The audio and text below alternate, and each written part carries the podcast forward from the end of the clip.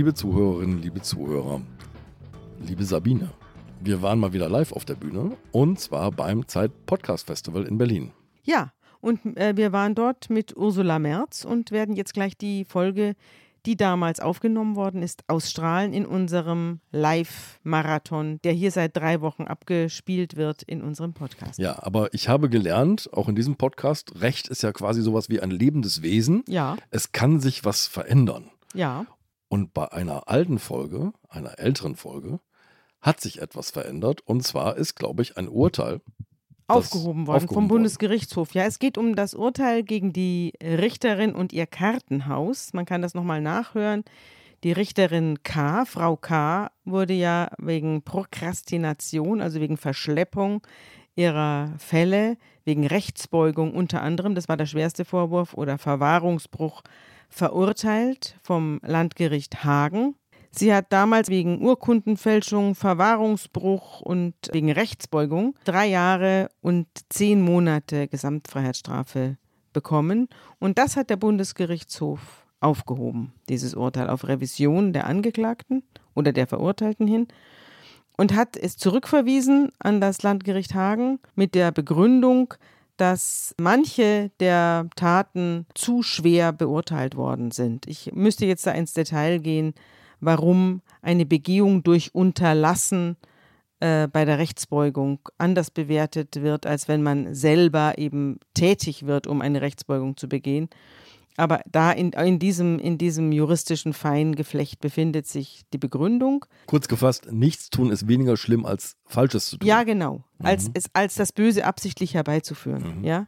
Da ist ein anderer Strafrahmen und deswegen hat der Bundesgerichtshof gesagt, dieses hätte das Landgericht Hagen verkannt. Und äh, deswegen sei die Gesamtfreiheitsstrafe von drei Jahren und zehn Monaten wegen der falsch eingeschätzten Einzelfälle auch insgesamt zu hoch. Und deswegen wurde es zurückverwiesen mit dem Hinweis, äh, dass es anders zu bewerten sei, Klammer auf, milder zu bewerten ah. sei. Jetzt wird natürlich eine neue Hauptverhandlung anberaumt, die dürfte relativ kurz ausfallen, weil es nur noch um die Bewertung geht, also nur noch um die Strafzumessung, nicht mehr um die Tatsachen. Die Tatsachen sind ja alle ermittelt worden und zwar zu Recht ermittelt worden. Und dann wird es darauf ankommen, wie Frau K. verteidigt wird. Es gibt ja dann eine überlange Verfahrensdauer. Wahrscheinlich wird erst 2024 die nächste Hauptverhandlung anberaumt sein. Das lastet natürlich alles auf ihr. Dann wird man sie fragen, wie ihre Biografie sich verändert hat. Sie hat ja eine alte Mutter, deren Gesundheitszustand wird eine Rolle spielen. Und es wird natürlich der Verteidiger oder die Verteidigerin die größtmögliche Anstrengung unternehmen, um eine Bewährungsstrafe für die Richterin rauszuholen. Und ehrlich gestanden finde ich das auch in Ordnung, denn allein die Strafe, die sie ja bekommen wird, in jedem Fall Verbrechen, äh, ist ja existenzvernichtend für sie. Sie kann ja keine Richterin mehr sein, sie kann auch keine Staatsanwältin mehr sein, sie kann nicht einmal mehr eine Rechtsanwältin sein. Sie ist von großer Höhe abgestürzt und muss sich jetzt völlig neu orientieren in ihrem Leben. Manchmal ist das Leben dann Strafe genug. Ja. Ja. Jetzt aber, liebe Zuhörerinnen und Zuhörer, schalten wir in den Berliner Westhafen. Vielmehr, wir holen diese schöne Konserve aus der Schublade.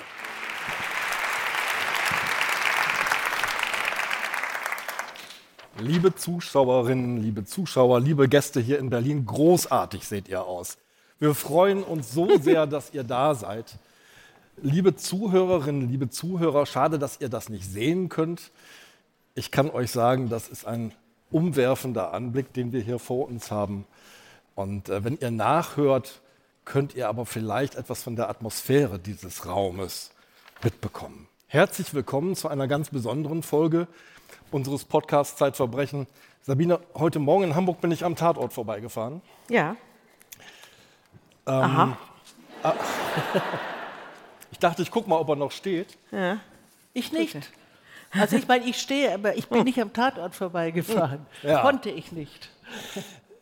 Erstmal herzlichen Glückwunsch, können wir uns sagen. Wir sind fünf Jahre alt geworden. Stimmt.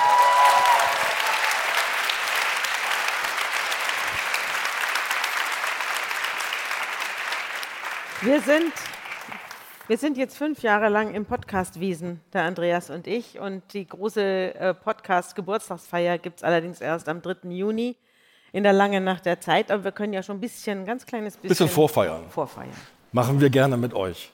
Wir kriegen äh, nach fünf Jahren jetzt häufige besorgte Fragen, gehen euch irgendwann die Fälle aus? Sabine, gehen uns irgendwann die Fälle aus? Uns gehen eher die Jahre aus als die Fälle.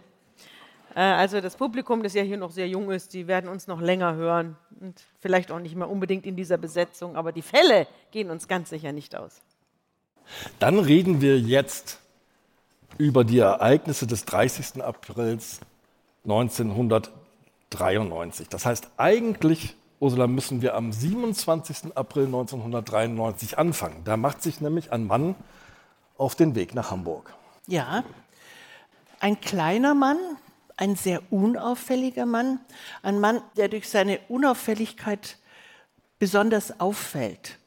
Es gibt ja im Volksmund den den Begriff von der grauen Maus. Ja. Man soll ihn nicht verwenden, aber im Zusammenhang mit diesem Mann wurde er äh, oft verwendet. Ein Mann mit, mit ähm, abgeschabten Hosen, mit einer merkwürdigen Frisur. Er hat eine Halbglatze, über die er auf äh, altmodische Weise die Haare kämmt und mit Pomade festklebt. Er ist übrigens. Also drei fünf, Strähnen vorne. So, ne? Sie ja. Strähnen festklebt. Er ist 35 Jahre alt. Das hat also Andreas aufgegeben, diese Art ja. der Kaschierung. Ich habe den, hab den konsequenten Schnitt gemacht. Das Wichtigste, was es aber über diesen Mann an diesem Tag äh, zu sagen gibt, ist, er macht etwas, was er in seinem ganzen Leben noch nie gemacht hat. Er unternimmt eine Zugfahrt. Denn bis dahin hat sich das Leben dieses Mannes nahezu ereignislos abgespielt. Er lebt in Görsbach, einem, einem Dorf in Thüringen. Seit seinem zehnten Lebensjahr lebt er mit seiner Tante ziemlich symbiotisch zusammen. Nun aber fühlt er den dringenden Wunsch, wenn nicht sozusagen die Passion, nach Hamburg zu fahren. Er fährt am 27. nach Hamburg, was für ihn eine Herausforderung ist, die man sich kaum vorstellen kann. Er wird sich wohl ein Pensionszimmer genommen haben, genau weiß man es nicht. Er hat einen Rucksack dabei. In diesem Rucksack befindet sich ein Schlafanzug, den braucht man, wenn man eine Reise unternimmt, eine große Dauerwurst, weil er nicht weiß, wie man sich in der Fremde verköstigt. Und er hat auch noch nie eine Zugfahrt unternommen, er hat auch noch nie etwas anderes gegessen als das, was seine Tante kocht. Nur bei ihr am Küchentisch schmeckt es ihm. Aber nun in Hamburg muss er sich verköstigen, hat, die, Dauer, die Notdauerwurst. hat die Dauerwurst dabei und darauf kommt es nun an. Er hat ein Messer dabei, und zwar ein sogenanntes Ausbeinmesser. Das ist ein, wie es äh, Köche verwenden, um Fleisch vom Knochen zu lösen. Es ist ziemlich lang, hat eine, eine schmale, spitz zulaufende Klinge. Das Messer hat er in seinem Rucksack. Am nächsten Tag fragt er sich durch zum Roten Baum äh, Tennisstadion. Ja. Da bist du heute da Morgen. Da bin ich heute Morgen vorbeigefahren. Da bist du heute Morgen Steht vor, noch. vorbeigekommen. Zum einen will er sich eine Eintrittskarte kaufen für zwei Tage später. Da nämlich wird der Citizen Cup im Damentennis gespielt am 30. April. Zum anderen will er sich aber umschauen. Er hat einen Tatplan, eine fixe Idee. Er will die Tennisspielerin, die weltamtierende Weltranglistenerste, Monika Seles, körperlich so schädigen, dass sie für einige Zeit nicht spielen kann. Das ist die Idee. Er sieht ihr sogar aus der Entfernung beim Training zu, das hat man hinterher, das hat er selber erzählt, aber er weiß nicht, wie er an sie rankommt und beschließt dann, der 30. April ist vielleicht doch der bessere Tag. Vielleicht überlegt er auch, es muss ja gar nicht sein. Es kommt darauf an, wie Monika Sellisch spielt. Dann kann ich vielleicht verzichten und ganz schnell wieder nach Görsbach nach Hause fahren. Aber es kommt anders. Er hat ja auch gar nichts gegen Monika Seles. Normalerweise hat ja jemand, der ein Messer in der Tasche hat, etwas gegen den, gegen den er das Messer richtet. Aber persönlich hat er gegen die Frau nicht das Geringste. Persönlich Was, was hat er denn? Was hat, was hat er denn für, Ja, er- er- für eine Absicht? Na, das kann man nicht sagen, Sabine, dass er nichts gesagt hat. Er ist äh, schon auf eine wahnhafte Weise gegen sie geladen, beziehungsweise Er ist nicht gegen sie persönlich, sondern Aber- gegen ihre Position. Nein, ja, aber er findet sie schon abgeleitet jetzt auch ganz schrecklich, Mhm. ja, weil sie etwas Furchtbares getan hat in seiner Welt. Sie hat zwei Jahre zuvor, nämlich 1991, seine Göttin, seinen Ausnahmemenschen, die Person, für die er alles tut, für die er lebt, für die er alles Geld ausgibt, Steffi Graf, vom ersten Platz der Weltrangliste abgelöst. Er hat Steffi Graf 1985 zum allerersten Mal im Fernsehen gesehen, im Westfernsehen, im, im, im Sportstudio. Und er wusste sofort, es gibt keinen zweiten solchen Menschen auf dieser Welt wie Steffi Graf. Die war damals ähm, 16 Jahre alt. Und tatsächlich 1986 machte sie den ganz großen Durchbruch an die Weltspitze. Er hat sie gesehen, wusste, das ist seine Passion. Diese, diese Steffi Graf wurde für ihn erschaffen. Sie ist überirdisch in jeder Hinsicht, als Sportlerin, als Frau, als Mensch. Und ab dann, in diesen ganzen Jahren, ist er Steffi Graf so verfallen, wie man vielleicht wirklich nur religiös verfallen kann. Ja? Er hat ihr immer Briefe geschrieben, beziehungsweise an ihr, an ihr Management, die er immer nur unterschrieben hatte mit einem Fan aus Thüringen nach der Wende, ein Fan aus den neuen Bundesländern. Er hat alles gesammelt von Steffi Graf. Er hat sich in Unkosten gestürzt und für 10.000 Ostmark 1988 einen Videorekorder aus dem Westen gekauft. Damit Hätte er der Mann ein Jahr gewartet. ja, ein Jahr gewartet. Man hätte ihm den Rekorder nachgeschmissen. Ich glaube, das Finanzielle ist jetzt hier nicht so wichtig heute, du Wissenschaftsredaktion. Ne? Aber es ist doch interessant, Ursula, Ja. dass es ein, ein Mann aus dem Osten ist. Also es ist ein Fan hinter der Mauer. Ja, in vieler Hinsicht. Ist das nicht ungewöhnlich? Na, nicht unbedingt. Also, allein schon, dass er sie sehen kann, ist ja schon einem, äh, ist ja schon nicht regimetreu. Er hat offenbar Ja. Westfernsehen Na, geguckt. Dazu müsste man jetzt zu seinem, ich nenne es mal Wahngebilde noch Mhm. mehr sagen. Ja? Vielleicht heben wir das ein bisschen auf. Aber Ost, also Kalter Krieg, Osten, Westen, hell, dunkel, Russland, Amerika spielt schon eine große, große Rolle. Eines aber ist tatsächlich wichtig. Er gehört nicht zu den obsessiven Fans oder den Stalkern, die ihrem Idol nahe kommen wollen. Also die sich irgendwie so durchbeißen, bis sie irgendwann mal einen Handschlag bekommen oder, oder ein Autogramm oder sowas. Er sagte in einem Verhör oder, oder im Prozess, wurde er natürlich gefragt, ja, wollten Sie denn Steffi Graf nicht mal sehen oder, oder irgendwie? Und er sagte, ich wäre gestorben vor Angst. Das wollte er gar nicht. Das heißt, das Religiöse ist auch, dass er auch die Distanz zum göttlichen Wesen brauchte für diese vollkommene äh, Bewunderung. Er sagt über Steffi Graf, sie hat Augen wie Diamanten und Haare wie Seide. Aber vielleicht für die Jüngeren hier im Saal fassen wir mal einmal blitzartig sozusagen die Karriere von Steffi Graf zusammen. Ihr Vater Peter Graf hat eine Tennislehrerlizenz, eine Tennistrainerlizenz und entdeckt an seiner jungen dreijährigen Tochter, dass die eine ordentliche Vorhand hat. Ich habe ehrlich gesagt keine Ahnung von Tennis. Ich habe mir das angelesen. Steffi Grafs Karriere umfasst 900 Siege und 115 Niederlagen. Das ist eine enorme, kaum erreichte Siegesquote. Ist, glaube ich, nur noch von zwei Spielerinnen weltweit übertroffen worden. Sie steht 377 Wochen an der Spitze der Weltrangliste. Sie wird Profi mit 13. Da spielt sie ihr erstes Profiturnier. Und als sie das allererste Mal auf Monika Seles trifft, ist sie 66 Spiele lang ungeschlagen. Denn Ursula, man muss sagen, die Katastrophe beginnt schon vorher mit einem Spiel in Berlin. Mit einem Spiel in Berlin. Äh, also die Katastrophe für unseren Mann, Ja. Günther Parche. Ich weiß gar nicht, ob wir den Namen schon genannt haben. Er heißt Günther Parche. Da beginnt die Katastrophe in Berlin, nämlich Steffi Graf wird besiegt in Berlin von Monika Seles, was für Günther Parche, also in seinem Bewusstsein, ganz schlimm war, in Anwesenheit des deutschen Bundespräsidenten. Das war damals äh, Weizsäcker. Da sieht man, das war schrecklich. Es schaut auch noch, nicht nur ich, Günter Parche, muss das erleben, die Welt, sondern der Bundespräsident sieht, was mit Steffi Graf passiert. Das kann doch gar nicht sein. Es kommt natürlich noch schlimmer. Ein Jahr später, 1991, vertreibt diese Monika Sellesch Steffi Graf vom ersten Platz der Weltrangliste des Damentennis.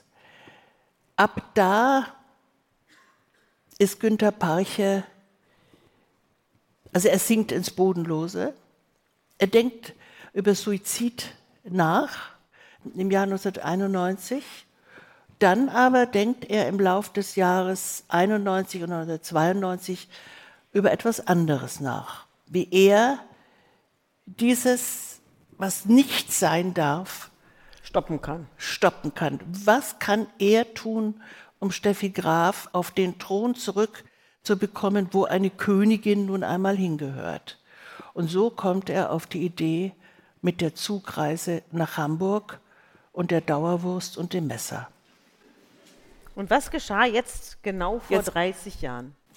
So, jetzt ist der 30. April vor 30 Jahren, ein warmer Tag. Auf Fotos sieht man, noch wärmer als heute, glaube ich. Auf Fotos sieht man, dass die Männer kurze Hemden anhaben, die Frauen, äh, Frauen Kleider. Der Citizen Cup wird gespielt. Wir sind im Viertelfinale. Es ist 18.15 Uhr. Monika Selisch spielt gegen die Bulgarin Magdalena Maleva und liegt ganz klar vorne. Es sind zwei Sätze gespielt. 6 zu 4, 4 zu 3. Es ist vermutlich zum letzten Mal ein Seitenwechsel, eine kurze, eine kurze Pause.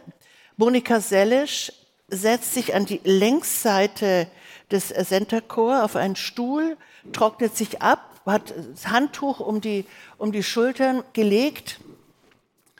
Sie hat einen Bodyguard, man muss dazu sagen, vielleicht jetzt schon, es wird noch sehr wichtig, Monika Selisch ist in Novi Sad geboren, im heutigen Serbien, aber sie hat die amerikanische Staatsbürgerschaft weil sie schon mit zwölf Jahren nach Florida gegangen ist an eine Tennisakademie. Sie ist also Amerikanerin, sie hat einen Bodyguard dabei, einen, der ist aber irgendwie abgelenkt, äh, weil die Zuschauer die Autogramme haben wollen, vertreibt. Sie sitzt mehr oder weniger ungeschützt alleine. Der steht auch nicht direkt hinter ihr. Ne? Der sitzt in der Reihe dahinter, so leicht schräg versetzt. Manfred Groppel heißt der Mann. Ja. Der ist so quasi in den ersten Reihen der Zuschauer. Genau, ja. ja. Günter Parche sitzt, ich glaube, in der achten oder neunten Reihe, Reihe in, de, dieser aufsteigenden Tribüne.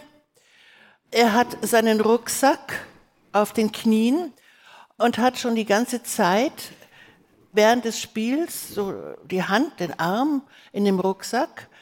Er weiß wirklich viel von Tennis und ihm ist klar, wenn es so weitergeht, wird Monika Sellisch gewinnen und sie kommt in das Finale gegen Steffi Graf und das muss jetzt in diesem Moment verhindert werden. Er nimmt dieses Ausbeinmesser und schiebt es sich hier so unter den Arm, geht runter aus der neunten Reihe, stellt sich hinter Monika Sellesch. Er muss, ist eine 90 Zentimeter hohe Absperrung, über die er sich beugt. Er nimmt dieses äh, Messer, geht alles, ich glaube, sehr schnell, schneller als ich jetzt spreche, und sticht ihr in den Rücken zwischen die Schulterblätter. Ganz wichtig, in diesem Moment, wo er das macht, beugt sich Monika Sellisch nach vorne, um eine Trinkflasche zu nehmen und nochmal irgendwie zu trinken, sodass der Stich zwei Zentimeter tief nur ist und weder die Wirbelsäule berührt, noch eine Blutbahn, noch ein Organ. Also zwei, eine zwei Zentimeter also äh, tiefe Fleischwunde. Medizinisch Meine, betrachtet genau. im Grunde wirklich nicht, nicht harmlos nicht, aber nicht dramatische Fleischwunde.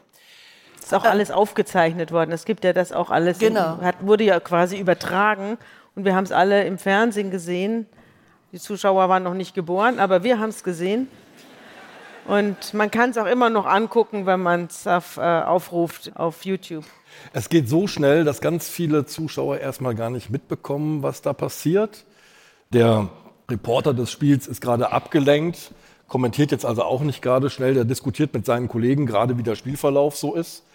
Hinter Monika Silisch sitzt Winfried Röhl, ein Zuschauer, der eine ganz normale Karte gekauft hat. Der ist der Erste, der versteht, was passiert und jetzt äh, zugreift und Monika sie, sie, schützt, sie schützt. Und von, gegenüber, von der gegenüberliegenden Seite kommt die Turniermanagerin rübergerannt und jetzt erst wird den Zuschauern auch im Stadion klar, da ist was ganz Schlimmes passiert tatsächlich. Monika Selisch kommt ins UKE, ins Universitätsklinikum Eppendorf. Die Ärzte stellen relativ rasch fest, diese Verletzung ist physisch relativ harmlos und sie sagt selbst, als sie aus der Untersuchung und aus, dem, aus der Computertomographie kommt, sagt sie, I'm okay. I'm okay. So kommt sie darauf. Ja. Und ihr Arzt sagt auch zu ihr, bis Wimbledon sind sie fit. Wimbledon ist im Sommer, also zwei, drei Monate später, bis dahin sind sie fit. Sie wird beileibe nicht so fit, sie wird nie wieder fit mhm. sein. Das können wir noch erwähnen. Man kann vielleicht auch erwähnen, dass die Ärzte sich vor die Kameras gestellt haben und gesagt haben, der Monika Selisch fehlt nichts. Und die haben dann alle äh, äh, Redeverbot bekommen. Ja.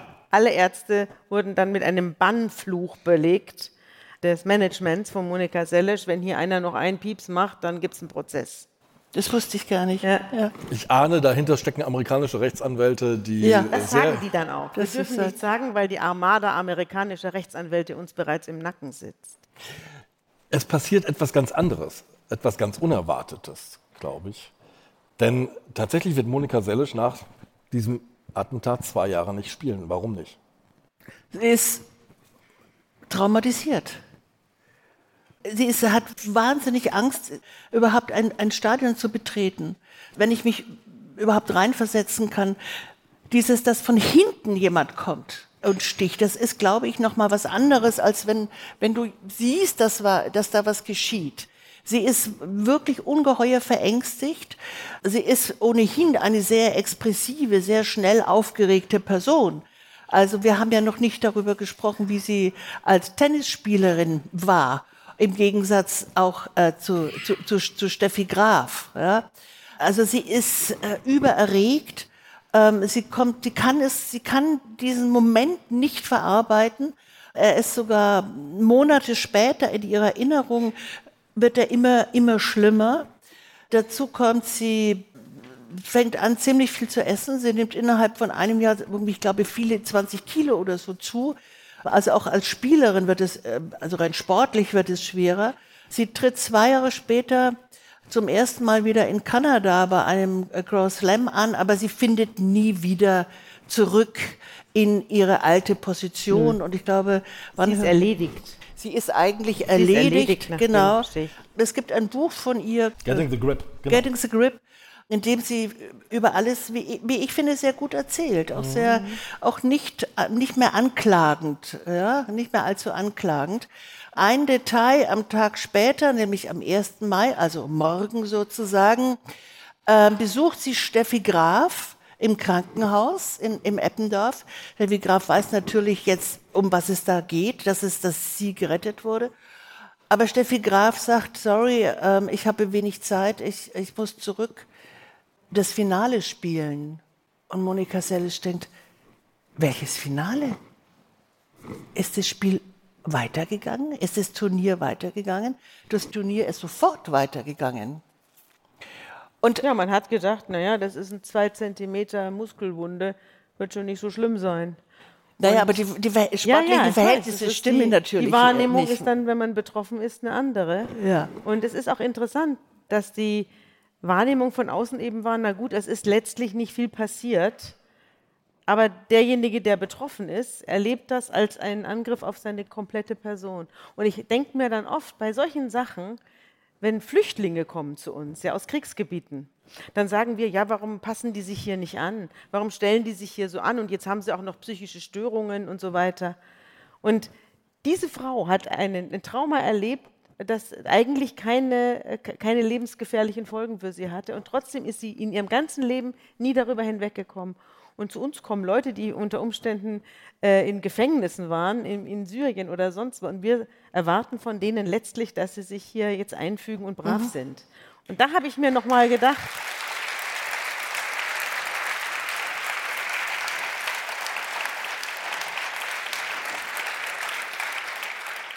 Da habe ich mir noch mal gedacht, das ist eine vollkommene Verkennung der Situation, wenn jemand einer Gewalttat ausgesetzt war, was das für Folgen hat für die Leute.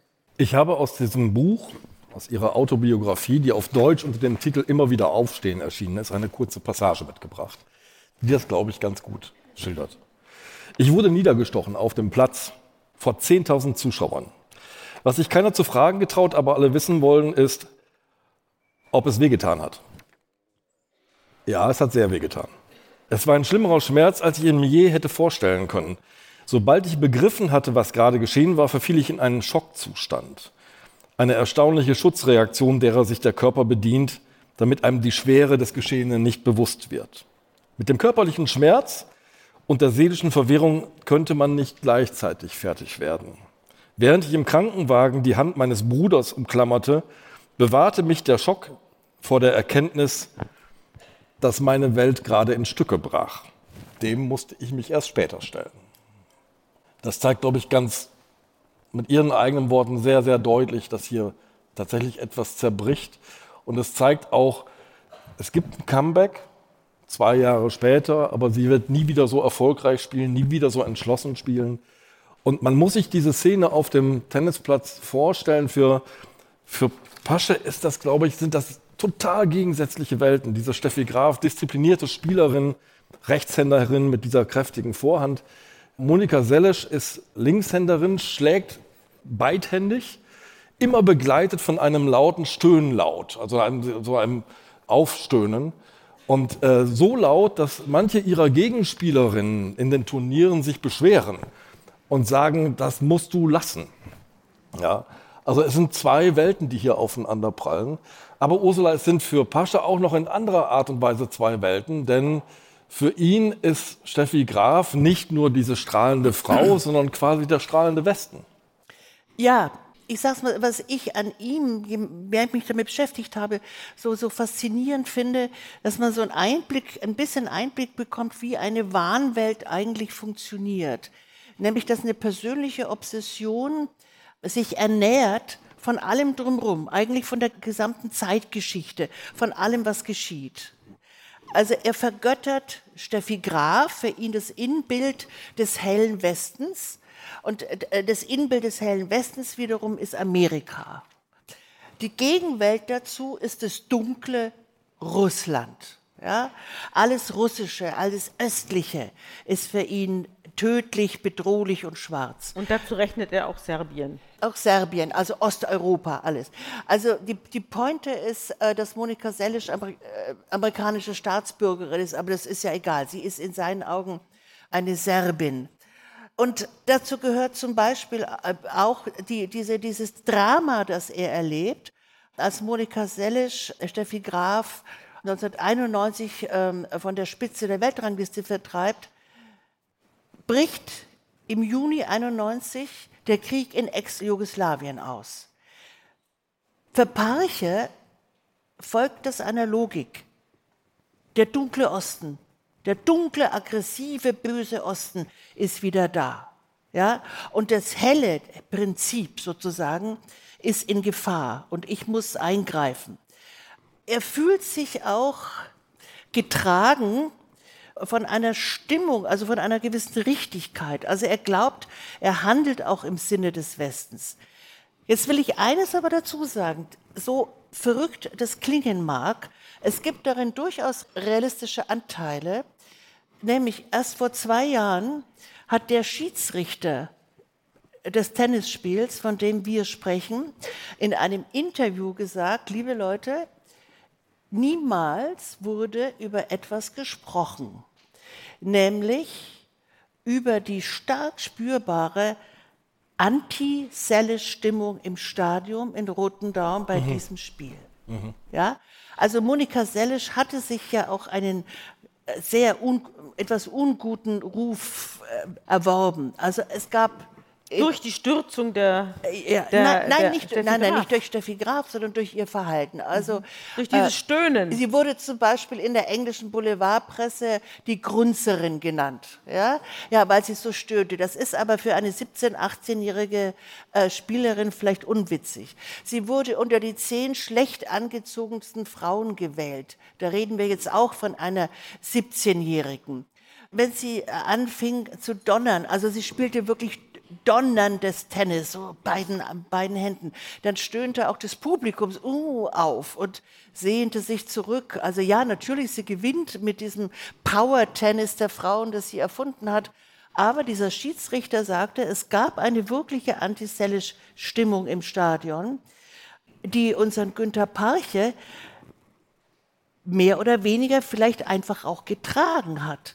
Also er hatte in dem Moment, als er mit seinem Messer aufstand und in, seiner, in seinem Wahn durchaus das Gefühl, ich muss das machen. Alle sind dafür. Alle sind gegen Selisch. Man hört, man spürt es doch. Und der Schiedsrichter sagte, ja, da war was in der, zu spüren. Ursula, du warst dann zwar nicht in äh, der, der, der Parche wurde ja dann vor Gericht gestellt, ein, Ein halbes Jahr später, genau. Und er wurde vor das Amtsgericht gestellt, also er Ja. wurde nicht vor das Landgericht gestellt. Das heißt, die Staatsanwaltschaft hat schon gefährliche Körperverletzung angeklagt, aber kein Mordversuch, also kein, Nein. kein, kein versuchten Totschlag. Das heißt, die Staatsanwaltschaft hat schon vor dem Amtsgericht angeklagt. Das heißt, die Strafe kann vier Jahre nicht überschreiten. Vier Jahre Freiheitsstrafe nicht überschreiten. Es wurde schon also dann deutlich runtergedimmt, die ganze Veranstaltung. Ja. Und dann, da warst du nicht dabei, aber du warst dann Ich war in, in der Hauptverhandlung vor dem Landgericht, als, äh, als äh, die Berufungsverhandlung äh, vor zwei, sich gegangen ich war zwei Jahre später. Und davon musst du uns jetzt was Das erzählen. ich. Nur noch mal ganz kurz. Also Günter Parche saß ein halbes Jahr in Untersuchungshaft in Hamburg. Der einzige und einzige größere Ausflug seines Lebens. In dem ersten Prozess im Oktober 93 wurde er zu zwei Jahren Haft auf Bewährung verurteilt. Zwei Jahre sind ja sozusagen das Maximum. Das heißt, er ist als freier Mann wieder zurückgefahren nach Görsbach. Das hat eigentlich erst den unglaublichen internationalen Rummel erzeugt, weil alle davon ausgingen, äh, vor allem die amerikanischen Versicherungen von Monika Seles und ihre Anwälte, wenn die Weltranglisten erste verletzt wird, dann kommt der Täter lebenslang nicht mehr raus. Dass der nach Hause Davon ging übrigens Parche selber auch aus. Der hatte ja mit dem Leben schon abgeschlossen. Parche ging nach, nach DDR-Gesetzen davon aus, das sagte er, dass er 15 bis 20 Jahre in Haft bleibt. Und um dafür Vorsorge zu tragen, hat er alles, was er von Steffi Graf hatte, in Koffer getan und vergraben, um es dann wieder auszugraben. Die Staatsanwaltschaft ging. Also er war das Opfer. Er, ja, Er hat sich geopfert. ja, er hat sich dafür geopfert. Das hat er auch mit aller logischer Konsequenz genauso gesagt. Das war es ihm wert. Die Staatsanwaltschaft hat äh, Berufung eingelegt. Die Nebenklage hat sich angeschlossen. Es kommt 1995 zu einem zweiten Prozess, der Berufungsprozess nun vor dem Landgericht. Die Vorsitzende Richterin war eine Frau Mitte 50, an die ich mich, da war ich nämlich bei diesem Prozess. Frau Göring war das. Frau Göring, Deren Tochter ist heute Richterin am Landgericht Hamburg. Es scheint eine Dynastie eine zu sein. Dynastie. Äh, Die Mutter auf alle Fälle habe ich als eine sehr unbeeindruckbare äh, Frau in, Das hat die Tochter geerbt. in, in, in, in Erinnerung, Also eine echte Dynastie. Mhm. Ja.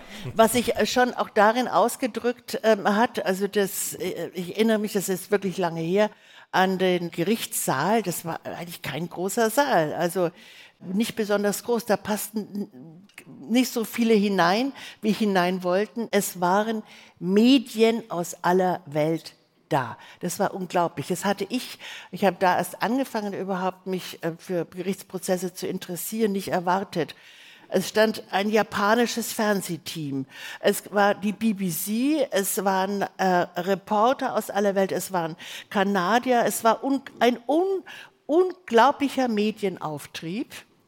Die haben mich, haben mich ein bisschen besonders amüsiert, nämlich die Versicherungsvertreter, die An oder die Anwälte der Versicherungen Ja. von Monika Sellisch aus Florida. Ja. Ja, die sehe ich ziemlich genau vor mir. Das waren drei ganz lange äh, Kerle, unheimlich gut trainiert, Florida, unglaublich gebräunt und hatten tolle dunkle Anzüge an mit Goldknöpfen. Das weiß ich noch genau, mit so Goldknöpfen. War denn Frau Sellesch auch da? Bitte? War Frau Sellesch als Zeugin auch da? Nein, die war weder Sie im war ersten nicht noch- da. Die hat Deutschland nicht mehr betreten, das hat sie auch gesagt. Die hat Deutschland nicht mehr betreten. Auf alle Fälle, die hatten, das weiß ich, die hatten auch hier Goldknöpfe und standen irgendwie sehr siegesgewiss da.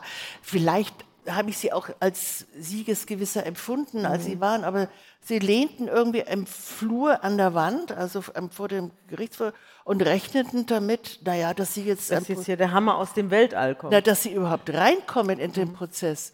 Aber es kamen viele nicht rein, weil der Saal nicht so groß war. Und äh, die Unbeeindruckbarkeit der Richterin zeigte sich aus darin, dass sie äh, nicht sagte, na gut, also wir vertagen und nehmen einen riesen Gerichtssaal, sondern wer reinkam, kam rein und Mhm. wer nicht, blieb draußen. Man muss natürlich sagen, um diese Versicherung zu erklären, so ein Tennisspielerinnenkörper ist ja nicht irgendein Körper. Der wird dann schon versichert und zwar ziemlich teuer. Und das heißt, die Versicherungsgesellschaften haben natürlich ein hohes Interesse nachzuweisen, dass Schaden an diesem Körper auf ein Verbrechen zurückzuführen sind und dass dieses Verbrechen auch angemessen verurteilt. Ja, und Frau Sellesch wollte 24 Millionen vom Deutschen Tennisbund, oder? Ja. ja. Äh, Sie hat, sie hat äh, sowohl den Deutschen Tennisbund verklagt als auch den Verein, also Rotenbaum, da waren es, glaube ich, 12 Millionen, wegen mangelnder Sicherheitsvorkehrungen. Beides wurde ab, es wurde eigentlich alles abgeschmettert, um es mal vorwegzunehmen. Denn auch das Ende dieses Berufungsverfahren waren, es bleibt dabei, zwei Jahre Auf Bewährung. wegen gefährlicher Körperverletzung auf Bewährung. Und dann ging noch mal, dann ging es noch mal hoch her, wirklich auch in dem Sinn, die Deutschen und ihr Rechtssystem sind irgendwie völlig aus der Spur. Ja, Werbung. Liebe Hörerinnen und Hörer, Sie möchten das Magazin zum Podcast einmal unverbindlich testen? Dann lassen Sie sich Ihre persönliche Zeitverbrechen-Ausgabe gratis nach Hause liefern. Jetzt bestellen unter www.zeit.de slash Verbrechen-testen.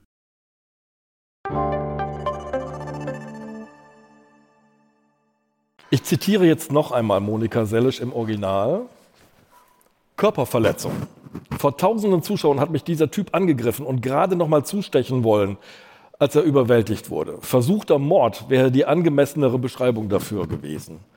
Das deutsche Gericht stimmte mit mir, meinem Rechtsanwalt und dem vom Gericht bestellten Ankläger darin nicht überein.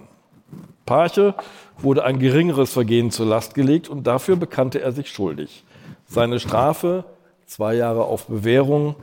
Als mein Bruder mir das erzählte, war ich fassungslos. Ich muss gestehen, als ich mich vorbereitet habe auf diesen Fall, war ich auch ein bisschen fassungslos. Denn ich habe natürlich auch dieses Bild vor Augen gehabt von diesem Mann mit diesem Messer und dieses Ausbeinmesser hat so eine 20 Zentimeter lange Klinge, sehr spitz, sehr dünn. Du hast es vorhin beschrieben. Das heißt, wenn man damit richtig zusticht, dann dringt es natürlich problemlos durch das Gewebe in die Lunge ein oder kann das Ist Herz es aber treffen. nicht. Jetzt, da muss ich jetzt mal ein bisschen Wasser in den Begeisterung hier Ja. tun. Für lebenslang und so Also Begeisterung weiter. für Mord habe ich auch nach Herr vielen Diskussionen mit dir noch nicht, Herr aber- Parche stand vor zwei Gerichten. Ja. Und beide Gerichte haben ihm eine Bewährungsstrafe gegeben. Beide Gerichte waren davon überzeugt, dass er Monika Sellesch nicht töten wollte. Es gab Sachverständige, er wurde psychiatrisch untersucht. Es gab Sachverständige, was die, was die Tat anging. Es gab rechtsmedizinische Sachverständige. Und das Gericht ist zweimal zur Überzeugung gekommen, er wollte Monika Sellesch stoppen, aber er wollte sie nicht töten. Und er hat äh, das offenbar beiden Gerichten klar machen können, dass er keine Tötungsabsicht hatte. Und darauf kommt es an. Und du kannst nicht jemanden einsperren für lebenslang, weil das Opfer Monika Sellesch heißt. Denn genau darauf wäre es hinausgelaufen. Naja, Und er hatte, er hatte ein Messer dabei, das habe ich jedenfalls gelesen, das 23 Zentimeter lange Klinge, Mess, also wirklich scharf wie eine Rasierklinge. Er hätte sie ohne weiteres töten können. Ohne weiteres. Er hat es aber nicht getan. Und deswegen äh, hat man gesagt, okay, da war kein Tötungsvorsatz. Es- Auf den inneren Vorsatz kommt es aber an. Und es, de facto gab es eine zwei Zentimeter lange Fleischwunde. Es gibt ein, ein Reuegeständnis. Es gibt ein umfassendes Geständnis und eine nachvollziehbare Reue.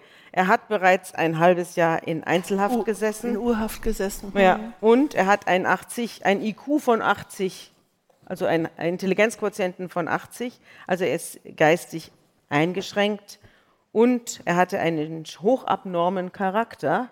Das heißt, er hat eine Verminderung der Steuerungsfähigkeit gehabt. Er hat den Paragraphen 21 bekommen. Die ist nachgewiesen. Eine, ja, eine, ja, eine, eine, Gutachten. ein Strafrabatt durch äh, psychische Ausnahmeerscheinung. Und deswegen hat man, hat man gesagt, okay, er kriegt eben jetzt nochmal Bewährung, weil nichts passiert ist natürlich auch und weil er es auch gar nicht wollte, dass was passiert. Das müssen wir ihm glauben und deswegen hat man ihn milde bestraft. Und ich muss ja ehrlich sagen, er hat ja auch nie wieder was gemacht. Das Nein, Urteil nein. war richtig. Das Urteil war richtig. Wenn er jetzt rausgegangen wäre und hätte fünf Leute erstochen, okay. Ja, dann, dann hätte aber- man sagen können, hier hat ein Gericht Fehler, einen großen Fehler gemacht. Hat es aber nicht. Nee. Es haben zwei Gerichte ein richtiges Urteil gesprochen. Trotzdem, Sabine, äh, ich stimme dem zu, liegt darin ein interessantes Thema. Macht es einen Unterschied, ob mir, Ursula Merz, der kleine Finger zerknickt wird oder einem internationalen Stabpianisten? Ist es ein Unterschied oder nicht? Im juristischen Sinne oder im, auch im moralischen? Also im strafrechtlichen Sinne nicht. Nur im zivilrechtlichen, weil der Ja. Klavierspieler hinterher nicht mehr spielen kann. Ja. Das ist aber eine andere Baustelle. Aber, äh, aber dass es da einen Unterschied gibt, weil ob mein Finger, also ich könnte auch so gut, sehr gut weitermachen, der Pianist nicht. Ja? Äh, die Tennisspielerin auch nicht. Es heißt, ich finde schon, dass das Rechtsdenken sozusagen hier irgendwie stark geprüft wird, ja, dass es hier auch irgendwie ähm, sich beweisen muss, indem nur das Juristische gilt und nicht das gefühlt Moralische. und das war ja sehr oft. Also zum Beispiel ein, ein Historiker, der, äh, der Kellermann, der auch über diesen Fall und über Attentäter schrieb, der schreibt in dem Absatz wirklich wörtlich, juristisch ist dieses Urteil richtig, Punkt.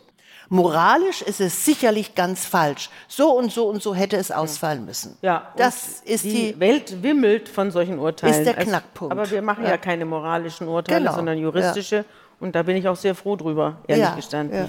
Es übrigens war Frau Seelisch sehr eindrucksvoll vertreten durch einen der besten Anwälte Hamburgs, durch Herrn Strate, der natürlich versucht hat, das als Mordversuch und als versuchten Totschlag äh, vor Gericht zu bringen und deswegen auch die Berufung. Deswegen auch die Berufung, weil natürlich die Staatsanwaltschaft nicht mit dem Strafmaß und schon gar nicht Strate oder Frau Seelisch mit dem Strafmaß zufrieden waren. Und Herr Parche hatte auch einen, interessanterweise auch einen sehr prominenten Anwalt, Ottmar Kuri.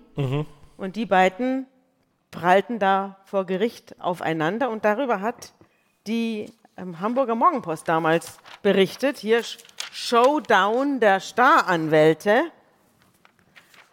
Und dem habe ich dann entnommen, dass die beiden Freunde waren und seither dann nicht mehr. Und hier steht, Sie haben einen guten Namen als Anwälte und Verteidiger und sind seit langem befreundet. Sie sitzen Seite an Seite im Vorstand der Strafverteidigervereinigung, aber ein Mann hat es geschafft, das Verhältnis zwischen Ottmar Kuri und Gerhard Strate zu trüben. Günther Parche, der Unbekannte aus Thüringen. Doch der Täter, kaum in der Lage, einen Hauptsatz zu bilden, saß während des Verfahrens verschüchtert mit einer Plastiktüte im Gericht und zog weit weniger Aufmerksamkeit auf sich als die brillierenden Prozessgegner. Jedes Interview mit den zahlreichen Journalisten galt der, als Stimmungsmache, als Blasebalg am Medienfeuer, bezeichnete Kuri die Taktik der Seelesch-Anwälte, denen er reines Interesse am Schadensersatzverfahren von Monika Seelesch unterstellte. Im Fall Parche standen sich zwei erfahrene Juristen gegenüber, Kuri als Verteidiger des geständigen Attentäters, Strate als Vertreter des Opfers. Und obwohl die Fronten klar und der Sachverhalt eindeutig schien und alle Sympathien dem Tennis stark galten, hatte Strate den schwierigeren Part. Das ist interessant. Neben dem Staatsanwalt als Kläger aufzutreten, damit habe er sich keinen Gefallen getan, ist in Anwaltskreisen zu hören. Doch auf Strate lastete der Druck. Der Weltstar Monika Seles wollte eine harte Strafe. Ihren Vorwurf der Tötungsabsicht versuchte Strate nun zu beweisen. Doch seine Kronzeugen machten keinen glaubwürdigen Eindruck, zumal er kurz zuvor noch mit ihnen gesprochen hatte. Verteidiger Ottmar Kuri sagte, was wurde denn da geredet? Der Zeuge, nichts. Kuri, hallo, hier Strate, Wiedersehen oder, oder so? Der Verdacht der Absprache schwebt über dem ganzen Verfahren und wird es nie mehr verlassen. Also der Einflussnahme auf die Zeugen. Ne? Ja. Beide Augenzeugen, äh, beiden Augenzeugen wird scheibchenweise durch den versierten Kuri die Glaubwürdigkeit abgeschnitten, als er bohrt, nachfragt und zuspitzt. Wie versteinert sitzt der ebenso erfahrene Strate dabei und muss ohnmächtig erleben, wie sein Kollege souverän agiert, die Zeugen eine Geisterarmee und ein oder opportunistische Lügner nennt. Und das Schlimmste daran, Strate würde es genauso machen, wäre er der Verteidiger. Ja. Also da sieht man mal, dass man, wenn man äh, auf der Nebenklagebank sitzt und die Nebenklage durchfechten muss für jemanden, der hier Druck macht aus Amerika, das ist kein Spaß. Und äh, da hat er tatsächlich, obwohl er die große und berühmte Monika vertreten hat, hatte er trotzdem die Arschkarte. Das Nachsehen, sagen wir mal. Ja, das Nachsehen. Das Nachsehen.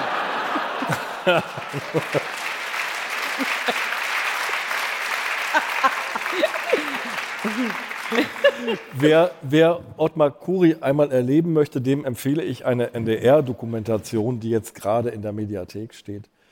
Er sagt da den Satz, ich kann in diesem Urteil keinen Rechtsfehler erkennen. Und ich überlege die ganze Zeit, seit ich das gesehen habe, ob Rechtsanwälten diese Mischung aus Suffisanz und Selbstüberzeugung ihr Leben lang antrainiert wird. Aber wie dieser Mann diesen Satz ausspricht, das spricht schon sehr für sich, muss man sagen. Naja, 30 Jahre später. Er argumentiert auch, dass das Urteil deswegen richtig ist, weil sich Günter Pache danach nichts mehr zu Schulden kommen lässt. Wie ist es denn mit Günter Pache weitergegangen?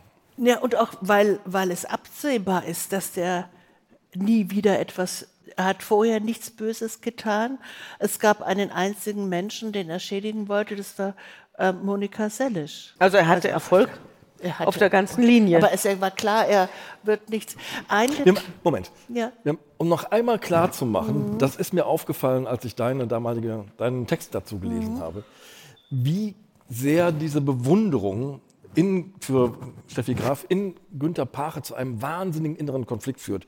Müssen wir die Geschichte mit der Dusche erzählen? Ja, in der Zeit vorher schon, ich glaube, also zwei Jahre, drei Jahre nachdem er begonnen hat, für Steffi Graf nicht, also sie anzubeten, er hat ihr immer Briefe geschickt, die das Management bekommen hat, also handschriftliche Briefe, und hat ihr immer 50 Markscheine beigelegt, damit sie sich was Hübsches kauft. Also in leichter Verkennung der Ta- Ostmark. in, in leichter Verkennung der Tatsache, noch dazu. ja, dass, Erschwerend hinzu. dass Steffi Graf, ich glaube, insgesamt an Preisgeldern 82 Millionen, aber ist egal, 50, also 50 Mark. Und einmal hat er etwas Entsetzliches erfahren, gelesen oder im Fernsehen gehört, nämlich äh, Steffi Graf war in Brighton, hat sie gespielt und war hinterher in der, in dem Umkleideraum und in der Dusche. Und in der Zeit wurde ihr ihre kleine Lieblingskette mit ihrem Lieblingsanhänger gestohlen, ab, kam abhanden. Und sie hat sehr um diese, um diese Kette getrauert und Günter Parche in Thüringen hat mindestens so sehr getrauert und hat auch da, es ist nicht, man fängt an, sich über jemanden ein bisschen zu, aber es ist, es hat eine komische Seite, es ist nun mal so. Aber trotzdem, es sind auch ernste, wenn auch vielleicht wahnhaft unterlegte Gefühle. Also Günter Parche hat überlegt, überlegt, was kann er tun, um Steffi Graf in dieser furchtbaren Sache zu helfen, dass sie sich, dass sie an eine neue Kette kommt. Und um auf eine Idee zu kommen, wie er ihr hilft, musste er sich jetzt hineinversetzen in die, in die Duschszene. Und als er damit anfing, war, wurde es ihm schon ganz schrecklich, weil er hörte schon das Wasser und fand, Gottes Willen, das darf er nicht. Er- Also, Steffi, nah er Graf. Steffi Graf ist in der Dusche und in der Dusche hat man ja, wie man weiß, also das geht gar nicht. Also er muss zurück mit seinen Gedanken. Dann doch wieder an die Kette gedacht. Das hat er eindrücklich geschildert. Am Ende hat er dann Steffi Graf äh, 300 Mark geschickt damit sie sich eine neue Kette kaut. Er hat aber gleichzeitig der Mutter von Steffi Graf 50 Mark geschickt, damit sie ihrer Tochter einen schönen Blumenstrauß kauft, weil er konnte das nicht äh, oder hätte es auch nicht gemacht, damit sie sich doppelt freut über die neue Kette. Und hat der Mutter auch sehr viel auch oft geschrieben. Beide haben natürlich niemals diese Briefe in die Hände bekommen, sondern äh, das, das Management von Steffi Graf kannte diese, also denen war schon klar, dass da ein jahrelanger Spinner schreibt. Ja? Wir haben, sollen wir es zugeben, Sabine? Wir haben ganz wenige, ganz, ganz wenige, aber auch manchmal Leserinnen, Leser, die Briefe schreiben, wo wir beim Absender schon sehen, hm, da will wieder jemand, also in meinem Fall Einsteins Relativitätstheorie widerlegen und die wandern dann auf so einen Stapel. Mann oder Frau? Da, hm? Mann oder Frau? Mann natürlich. Es sind immer nur, es sind nur Männer, die Einstein widerlegen wollen. Behaupte ich mal. Ja. Und die wandern dann auf so einen Stapel und ich stelle mir das bei dem Management ähnlich vor. Also es gibt ja in dieser NDR-Dokumentation einen Beitrag auch von uns, von dem von uns immer wieder zitierten Psychiater äh, Ludwig Gröber, Hans-Ludwig Gröber, der auch bei uns immer wieder vorkommt im Podcast. Und der sagte, äh, ohne ihn untersucht zu haben, sondern als Kommentar zu dieser Art von Tätern, sagte Gröber den wunderbaren Satz, Parche war eine Ein-Mann-Sekte.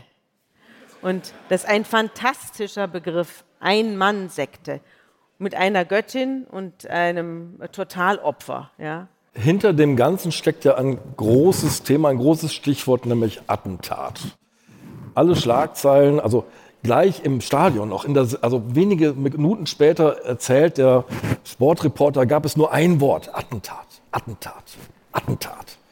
Und wenn man jetzt die Schlagzeilen liest, 30 Jahre später, auch an diesem Wochenende, Attentat. Es gibt, soweit ich weiß, eine Typologie der Attentäter. Kannst du uns Günter Pache da mal einordnen? Ja, es gibt verschiedene Typologien, ja, also weil die auch nur unscharf abzugrenzen sind. Also, es gibt den religiösen Fanatiker, Atta bei 9-11 zum Beispiel. Ja. Es gibt den politischen Terroristen, ja, zum Beispiel da merkt, sieht man schon die Überschneidung.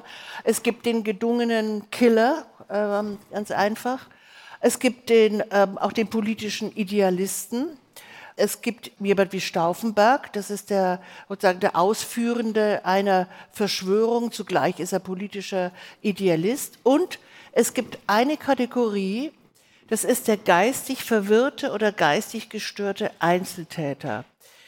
Und das ist der häufigste Attentäter also der, der Typus, der am häufigsten ein Attentat, äh, am meisten Auftritt ein Attentat macht, was nicht sagt, dass er die meisten Opfer hat. Das sind natürlich die politischen ja. Attentate oder, äh, oder, oder, oder Terror.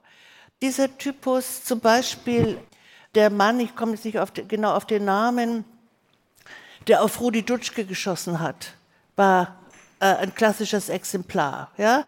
Also dazu gehört eine, eine, eine, die Vorgeschichte einer obsessiven Fixierung auf das. Auch der Mann, der, auf, der John Lennon erschossen hat. Der Mann, der, der auf Schäuble geschossen hat. Die Frau, äh, die. Äh, Lafontaine angegriffen hat. Äh, Lafontaine angegriffen mhm. hat. Die fallen alle in diese, in diese Kategorie. Aber unsere auch? Uns, ja. Den würde ich eher unter den religiösen Eiferer tun. naja, nein, nein, äh, also er hat ein religiöses Merkmal, aber mhm. religiöser Eiferer heißt ja wirklich aus einer religiösen Überzeugung heraus, also, also aus einer islamistischen Überzeugung. Aber er hatte jetzt kein, er war also nicht geistig verwirrt. Er war psychisch gestört, er hatte eine Persönlichkeitsstörung, aber er hat alles geplant. Er hat jetzt nicht wirr faselnd mit äh, in der S-Bahn um Ja, aber insofern, dass äh, er das hatte alles hübsch. Aber er hatte ein Warnsystem mhm. und dieses war also. Aber ist die Liebe nicht immer ein Warnsystem? Also Sabine, halt hier sehr bist übersteigert. Aber noch, noch einen eigenen Podcast Aber man kann machen. die Liebe schon unter Warnsystem einordnen, oder? Zumindest be also halt beinhaltet sie gewisse Risiken, Liebe. sagen wir mal so. Also diese Art der übersteigerten Liebe ist wahnhaft. Er gehört auf alle Fälle zu diesen Einzeltätern. gefährlich. Ja. Und was, was ist, ähm, ich glaube, Gerhard Mautz, der, der legendäre frühere Gerichtsreporter des Spiegel, der schrieb über den Attentäter von Rudi Dutschke, als er ihn im Gerichtssaal zum ersten Mal gesehen hat, und das war auch mein Eindruck, als ich Günter Parche zum ersten Mal gesehen habe, wie bitte, der der hat es, also dieser Mann hat die gesamte Sport, internationale Sportwelt durcheinander gebracht. Der saß auf einem Stuhl, schaukelte so mit den Beinen, guckte nach unten, die Pomade auf den. Und da, der äh, Bautz schrieb über den Attentäter, er ist ein, ein Wicht, ein Nichts, schrieb er. Und er schrieb den wichtigen Satz, er gehört zu denen, die niemand auf der Rechnung hat. Mhm. Ja? Und das macht die vollkommen unkalkulierbar. Ja? Man sieht es ihm nicht an. Man kann ihn auch nicht vorher irgendwie, politische Terroristen kann man versuchen vorher mhm. rauszufinden. Mhm. Einen solchen Einzeltäter mhm. nicht. Wie ging es denn mit ihm weiter? Wie lebte er denn danach weiter? Er fuhr zurück nach Görsbach, zog wieder bei der Tante ein, nach dem halben Jahr U-Haft. Hob die Koffer wieder aus? Ja, holte die Koffer wieder raus. Und tapezierte sein Zimmer wieder mit Frü das, Also was, wie es in seinem Zimmer war, das weiß man nicht. Günter Parche hätte sehr viel Geld verdienen können. Also es gab ein, äh, ein Buchvertrag mit einem äh, Ghostwriter. Margarete Schreidemarkers hat ihn immer wieder eingeladen, ihre Talkshow. Äh, Interviews, er hat nichts, er ist vollkommen verschwunden aus der Öffentlichkeit, er hat, war an Geld nicht interessiert, man weiß, er ging nach Hause, er hat nicht mehr als Dreher gearbeitet, er war vorher Dreher in einem, bei der IFA, einer Automobilwerkstatt, sondern Gelegenheitsarbeiter beim Straßenbau, beim Hausbau. Er hat allerdings 15 Jahre, nee, ich weiß nicht genau wann, einige Zeit später mehrere Schlaganfälle erlitten und er äh, wurde geistig wirklich vollkommen verwirrt. Er hat die letzten 15 Jahre seines Lebens in einem Pflegeheim gelebt, entmündigt. Und er ist, was auch jetzt erst bekannt wurde, im vergangenen Sommer gestorben. Das Ende des Günter Parchen ist fast so schlicht und unauffällig wie sein Leben davor. Wie alles, es, ja. Wie alles davor. Es gibt nur diesen einen Moment, über den wir heute gesprochen haben. Liebe Ursula, ganz herzlichen Dank, dass du uns diesen tiefen Einblick mitgebracht hast. Ich danke Ihnen und euch für das Zuhören und das Dasein.